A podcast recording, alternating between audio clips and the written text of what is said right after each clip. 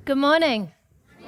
My name is Victoria Kovarik. I'm one of the pastors here at Walnut Hill Community Church. And we are one church in different locations. So I wanted to give a warm greeting to all of you here in the Bethel campus and to everyone watching in Waterbury, in New Milford, in the Valley, and online.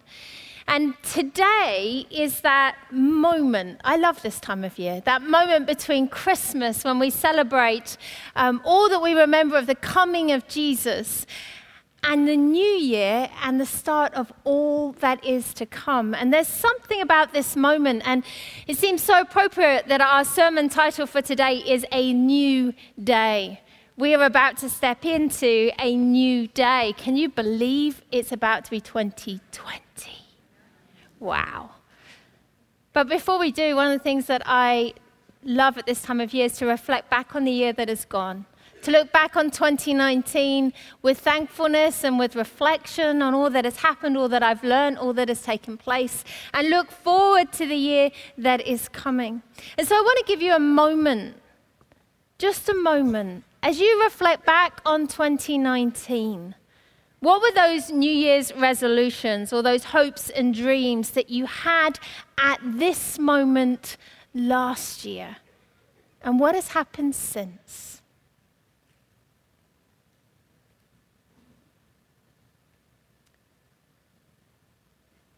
I imagine that as we look back on 2019, there are some real blessings that we're thankful for. Things that have happened that have been beautiful and wondrous, and it, it's great. Imagine that for others, 2019 has actually been a really difficult year. The beauty is, I believe in a God who is present in the hard times as well as the good. And therefore, we can be thankful to Him for His presence, for the way He has purified us in the midst of hardships, the way we have grown, the things we have learned. But as we look back on 2019 and where we were this time a year ago, and as we look forward to 2020, how will it be different? How will it be different from what has been? If you're struggling with issues, are you still struggling with the same issues? Have things changed? Uh, are you in relationships that, that you're longing for something to happen, but it still hasn't? Do you feel lost and anxious, trapped, or hopeless? Maybe you're still holding on to the grudge that you had this time last year, but nothing's changed in that relationship with family or friend. Maybe you feel suffocated by fear or regret, hungry for love, longing for a change. Maybe things have gone really well. Whatever your situation, I believe that if you long for a new day, the only way to find it is in Jesus Christ. The only one that can change all that has been and take you into a whole new life is Jesus Christ. The only one who can give you a fresh start is Jesus Christ. And so, my prayer for you and my prayer for myself is that we might hear Christ speaking to our hearts this day and leading us into a new day. That He might speak to us and we might hear. So I'd like to begin in prayer. Father, I want to thank you that you're a God that promises a new day. That if we are in Christ, the old has gone and the new is here. Lord, I want to pray that this morning you might speak to us through your word that you might meet us in those deep places. Lord, whether 2019 was a year to be um, remembered as an amazing year or a horrible year or something in between, Lord, whatever this last year has been, we look to you and we ask for a new day. For those in this room that have never come to a knowledge of you, I pray that you would speak loudly to them today. And for those that do know and love you, that you would remind us afresh of who you are and what you've done and what it means to be in you as we step into 2020. May you be glorified in our lives. For we ask these things in the powerful and holy name of Jesus. Amen. The passage we're looking at today is 2 Corinthians chapter 5. If you have a Bible with you, can I ask that you would open it? Uh, if you're looking for the passage, you want to be in the New Testament, you go through Matthew, Mark, Luke, and John, Acts, Romans, and then we have 1 Corinthians and 2 Corinthians. You want 2 Corinthians chapter 5. I know the scripture reading was read, but I'd like to use this passage, actually a little more than what was read, as a framework for what we're going to look at this morning. Now, just to give us a context for this passage, Paul is writing to the church in Corinth. Now, Corinth is about 53 miles from Athens. It's in Greece, it's near the sea. And he's writing to a church that he knows personally. He spent 18 months with them. He will spend, um, he will have three separate visits with them during his ministry.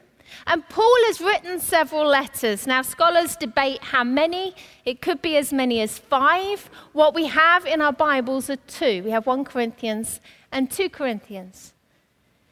Now, something has happened between the end of 1 Corinthians and the writing of 2 Corinthians what happened is that although Paul had gone and he had shared the good news of Jesus and he had seen this little church start with the first few believers, although he was right there and been involved in their beginning, what happened is when Paul left and went on to other places, that some false teachers came in. And they started to undermine Paul's calling and his character and his conduct. And the church started to doubt the man that they had trusted. And can you imagine what that must have felt like for the Apostle Paul? Here are people that he's loved dearly, he's invested in, and they start to reject him and start to question him. And so Paul sends Titus, another brother to go and minister to the church and to speak into this situation. And, and Paul then gets word to say that the majority of that church have actually um, repented of what they were thinking and they, they now respect and, and value Paul. And so I read 2 Corinthians and I feel like I can hear heart of a man who deeply loves these people. The relationship's been fractured, there's been hurt, and yet there is a deep love for these people. And so I want to begin at 2 Corinthians chapter 5 verse 11. I'm going to read to the beginning of verse 14. Paul says this, we live in such a way that no one Oh, sorry. Just starting on the wrong verse. 2 Corinthians 5, verse 11. Because we understand our fearful responsibility to the Lord, we work hard to persuade others. God knows we are sincere, and I hope you know this too. Are we commending ourselves to you again? No, we're giving you a reason to be proud of us. So you can answer those who brag about having a spectacular ministry rather than having a sincere heart. If it seems we're crazy, it is to bring glory to God, and if we're in our right minds, it is for your benefit. Either way, Christ's love controls us. Did you hear the heart?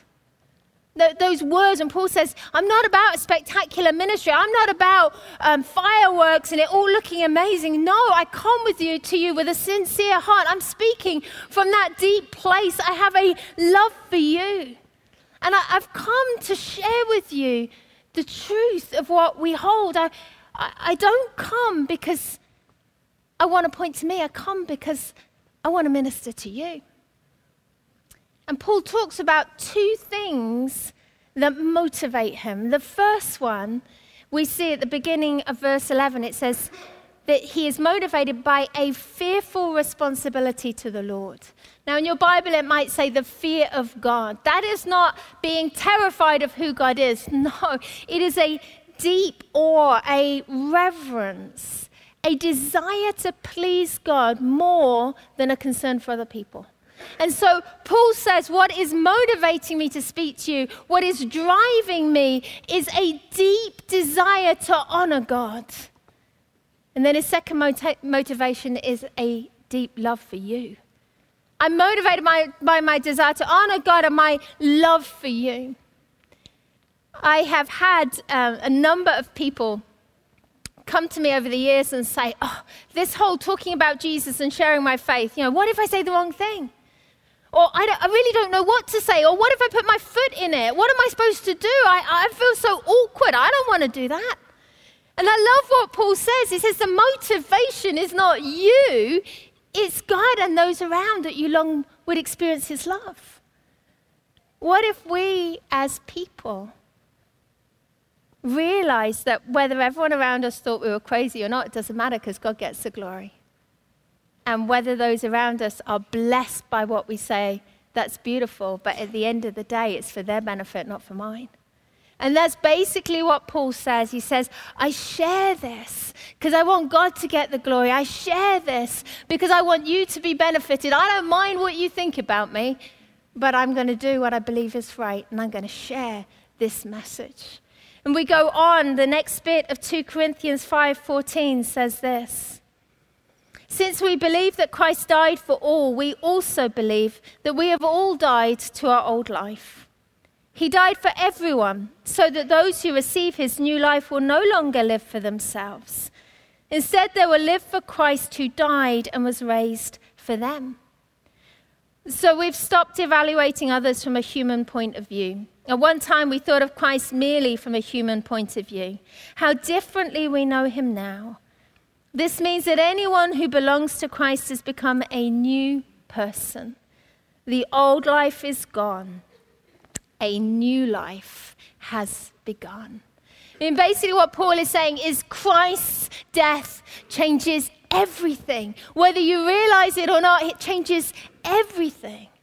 Until that moment, the purpose of our existence was, was us, what we wanted, that, that hamster wheel of madness, of, of trying to keep up with things. We became the center of our own universe. We are the I, the me, the ego, the it, the, the root of what life was about. Right now, we might add in family and sports teams and work and other things, but we become the center of our universe. And what Paul is saying is that actually, with Christ, the purpose of life is Him. That it's not about being in me and what I'm doing and what I want. It's about being in Christ and knowing Him and experiencing His love. That actually a change has taken place with the cross. And that we have been invited into a whole new purpose of life. Paul talks about how before he had he looked at others from a very human point of view and that that has changed with the cross and isn't that true for many of us that we look at each other from a very human point of view they have a funny accent they are not like me or they're a really interesting person. I want to get to know them. That we evaluate each other by what we have and how we look and what we do and, and maybe how we say what we say. That's a very human point of view. And what Paul is saying is that because of the cross of Jesus Christ, we don't evaluate by a human point of view. We evaluate in Christ. And what is that? To be in Christ is to say, wow, that person is loved and has worth and has value. Why? Because Christ died for them. Doesn't that challenge our assumptions as the people of God? That we might look at each other from a very God point of view. Not only as we see each other, but as we realize that we are seen that way, that you are worth dying for, that you are loved by your Heavenly Father, that, that Jesus has done all that needs to be done that you might know God, that you might be reconciled. And so Paul goes on, he says, Not only did I used to have a very human point of view in looking at others, I also had a very human point of view in looking at Jesus.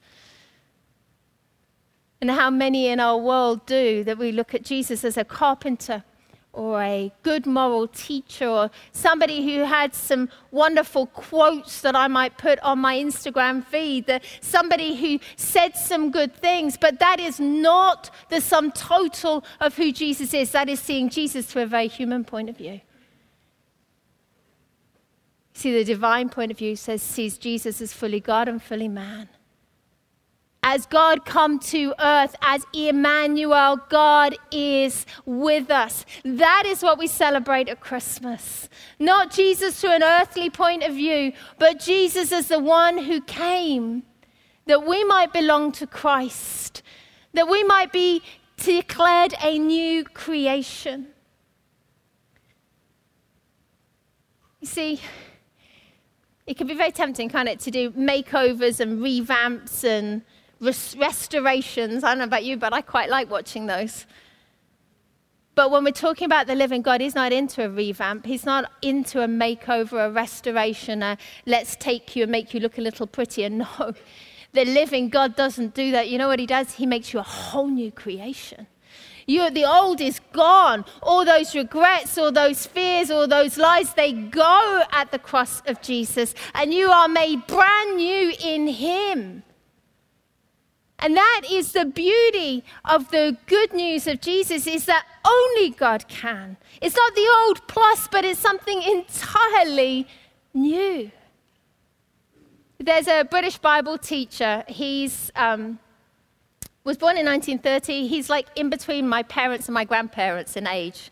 Man I deeply respect. His name is David Pawson, and he put it this way A librarian is someone who is in a library. A Christian is someone who is in Christ. And this is the definition of what a Christian is. You may go to church, you may sing some hymns, or you may say some prayers, and from time to time, you may even read your Bible and try and be kind to everybody. But that doesn't make you a Christian. You're still the old person trying to do better. You're still the old man. But when you step into Christ, when you live in Christ, when He is the air that you breathe, when He is the dwelling you live in, when He is the life you live, when He is the ambition you have, when He is the affection you have, when you are in Christ, and it is the same thing as saying when Christ is in you, it's just so much one that you are in Him and He is in you, then what happens is you are a new creation. The old is gone, the new has come. And so Paul goes on in 2 Corinthians 5, verse 18, and he says, And all of this is a gift from God. Isn't that beautiful? It's not about my striving, it's not about my effort, it's not about my wanting. It's a gift from God who brought us back to himself through Christ. And God has given us this task of reconciling people to him. For God was in Christ reconciling the world to himself, no longer counting people's sins against them. And he gave us this wonderful message of reconciliation. So we are Christ's ambassadors. God is making his appeal through us. We speak for Christ when we plead, Come back to God. For God made Christ, who never sinned, to be the offering for our sin so that we could be made right with God through Christ. See, new life begins when we are reconciled to God. I don't know if you've thought very much about this word reconciled. It's been on my mind a lot the last week. But to bring something together, presumably it's been separated. To reconcile in relationship, presumably there has been anger or hurt or bitterness. Maybe they're even enemies and, and need to come back together. And what Paul is saying is that we have been reconciled to God. And you may be sitting there going, But I'm not an enemy of God. Okay, but who are you living for? Are you caught up in that sense of it's just about me, it's just about my life and what I'm doing? Are, are your eyes focused on yourself? Are, are you living in in independence of God? That's sin. Are you living in defiance of God? That's sin. Are you living as separated? You've turned your back on, you're wanting to fix it for yourself. I mean, the truth is, we live in New England. None of us want someone telling us what to do, do we? And, and the very basic of, of, of the Christian message is that we have sinned, we have fallen short, we've, we've got it wrong, we've made mistakes, we've turned our back, and we've wanted to do it our way. And that's what sin is. And, and the, the truth is, it's that sin separates us from our holy God. And so here we are, we're separated, and and yet, God is good and He is loving and He's compassionate and He's kind. But He's also just and He's holy. And you might sit there and say, well, surely God could just like bypass sin and, and that would be great, right? He could bypass sin, reconcile us to Himself, and that's fine. Yeah. But if He did that, He would be to go against your own free will. it would be to treat you as a robot, that actually he could make you do what you wanted. What God did instead, he says, No, I'm going to deal with that. I'm going to deal with the stuff that separates human beings from me. I want to deal with that. I'm going to remove that. I'm going to, to forgive that in order that humans might know that they're invited into a relationship with me, that they have a choice to respond. And so, what happened is that God sent his son, Jesus. And if you want a summary, a really good summary of what Christ has done for us, I suggest memorizing 2 Corinthians 5, verse 21. See, what Paul writes here, he says, For God made Christ who never sinned. Christ is the sinless one. Christ, fully God and fully man, had never turned his back on the Father. He had never gone away and done things himself and in his own strength. He is sinless. In fact, do you remember uh, right at the beginning of Jesus' ministry when he goes into the desert and he fasts for 40 days? The devil kind of proved the point because the devil tempted Jesus to see if he would fall into sin. And, and this is what happened. Jesus responded, every temptation, Jesus responded with the word of God, with the truth of the Bible. Every temptation. So when Satan tempts, or the devil tempts Jesus to satisfy his own needs, he resp- responds, People do not live by bread alone. When the devil tempts him to take power and authority for himself, he says, You must worship the Lord your God and serve him only. When the devil tempts him to test the power of God, he says, You must not test the Lord your God. That every time the devil tempts Jesus into sin, Jesus says no, and he stands on the word of God. He's the sinless one. He's the one that never, never sinned, was pure, was was holy. And Paul says that for God made Christ who never sinned to be the offering for our sin. Or other translations put it to be sin itself. The sinless one took on all our sin, all our rebellion, all our anger, all our rejection of the living God, and he bore it on himself. That's why Paul could say in verse 14 that if we have died with Christ, you see it in 15, then we will also live with him. In taking on all our sin, it was as if, in effect, as if we died with Christ, that we might then live with him. That the sinless one took on the sin to deal with the sin and resolve it. Why? So that we could be made right with God through Christ. It's not something that we earn, it's something that we receive. And the beauty is that no one is overlooked by the cross. No one has sinned so horrendously that the cross cannot cover it. All sin was placed on Jesus Christ.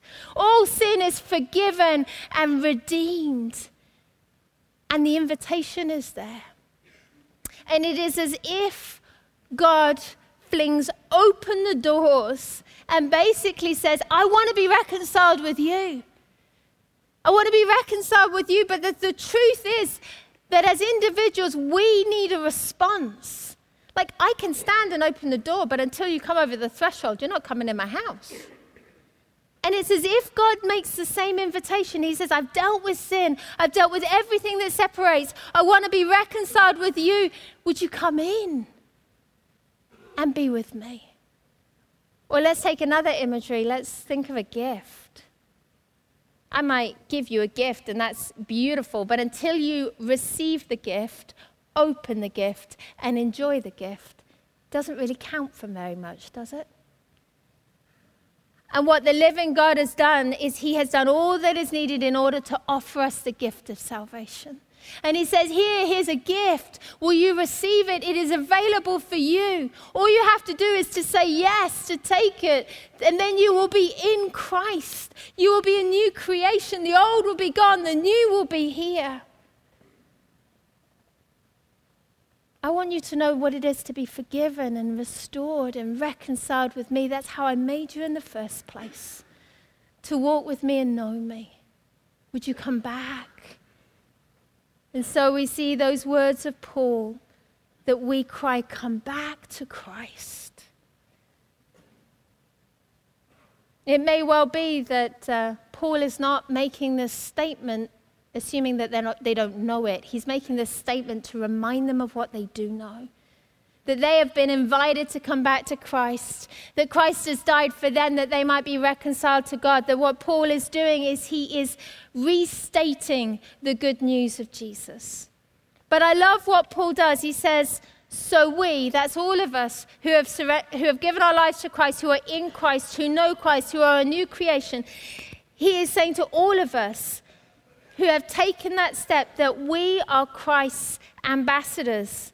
God is making his appeal through us. Now, I don't know what comes to mind when you hear the word ambassador, but what it meant to a Roman is this a Roman um, an ambassador was a man selected by the Roman Empire to go to a country that had just been defeated. And to go to that country that had just been defeated with an offer of peace.